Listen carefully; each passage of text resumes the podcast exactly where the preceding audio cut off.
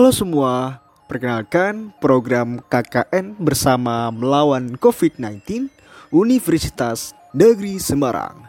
Kali ini saya akan membahas seputar edukasi penanganan COVID-19, edukasi PSBB, dan penerapan gaya hidup baru di kala pandemi di lingkungan Cipadu, Larangan, Kota Tangerang.